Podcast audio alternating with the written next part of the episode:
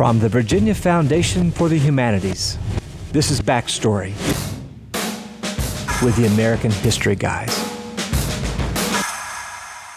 Welcome to the show. I'm Brian Ballow, and I'm here with my buddies, Peter Onuf. Hey, Brian. And Ed Ayers. Hey, Brian. In 1989, Karen Van Lengen was working as an architect in New York City.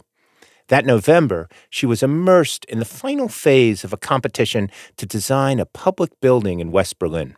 I was in my office working, and someone had a radio on, and the news came across the radio that the border at the Brandenburg Gate had been opened.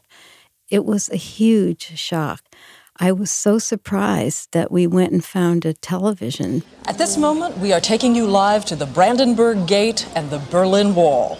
Brandenburg Gate, of course, is in East Berlin, and the sound that you hear and what you're seeing tonight, not hammers and sickles, but hammers and chisels as young people take down this wall. This is really a scene of happiness. The wall is still standing, as you see, but the wall is political rubble, because today, the government of East Germany announced that its borders are open.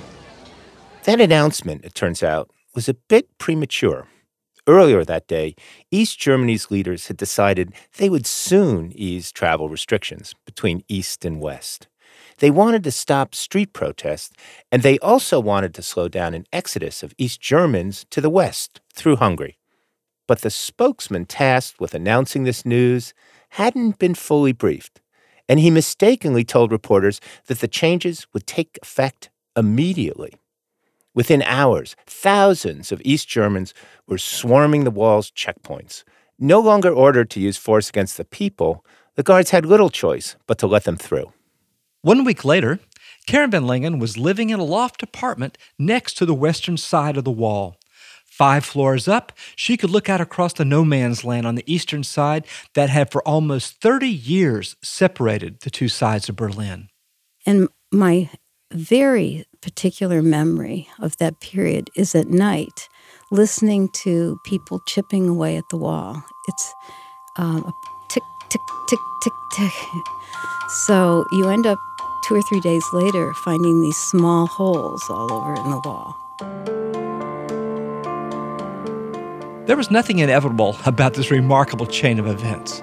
It came as a complete surprise to people on both sides of the Iron Curtain. Earlier that year, the East German leader, in fact, had predicted the wall would stand for another 50 years at least, maybe 100.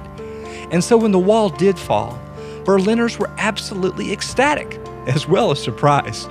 For weeks, all-night parties raged in the streets.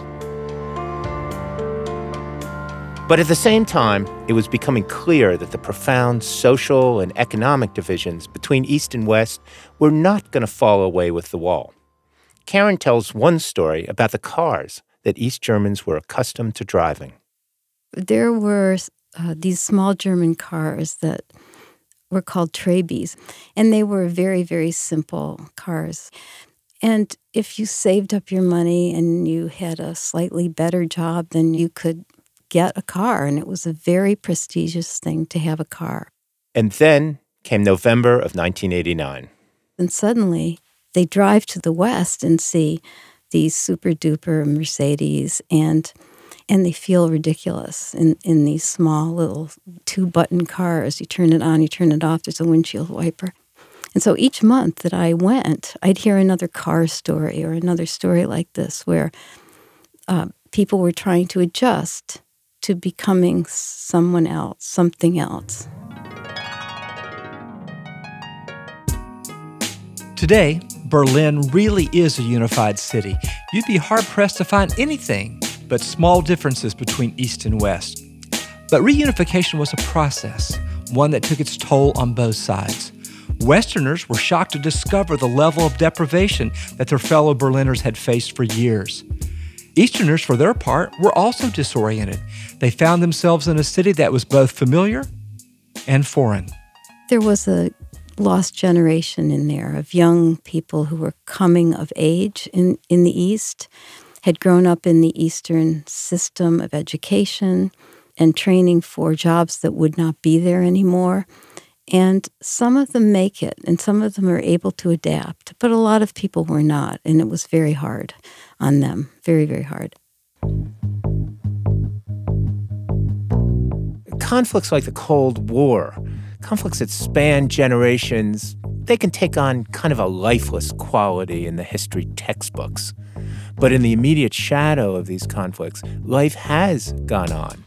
Children have grown up, shaped at least to some extent by the narratives of conflict that surround them. And so what happens when those conflicts end? How do people learn to live alongside their former enemies and, in a sense, to live alongside their former selves? These are questions we'll be considering for the rest of the hour today. We're marking the 25th anniversary of the fall of the Berlin Wall with a show about reconciliation and its limits through an American perspective. We'll consider the difficult process of reconstructing the South after the Civil War and consider the relationship between Reconstruction and reconciliation.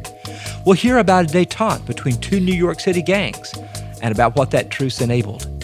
And we'll discuss reconciliation with a person who survived the atomic bombing of Hiroshima and still remembers every moment of that terrible day.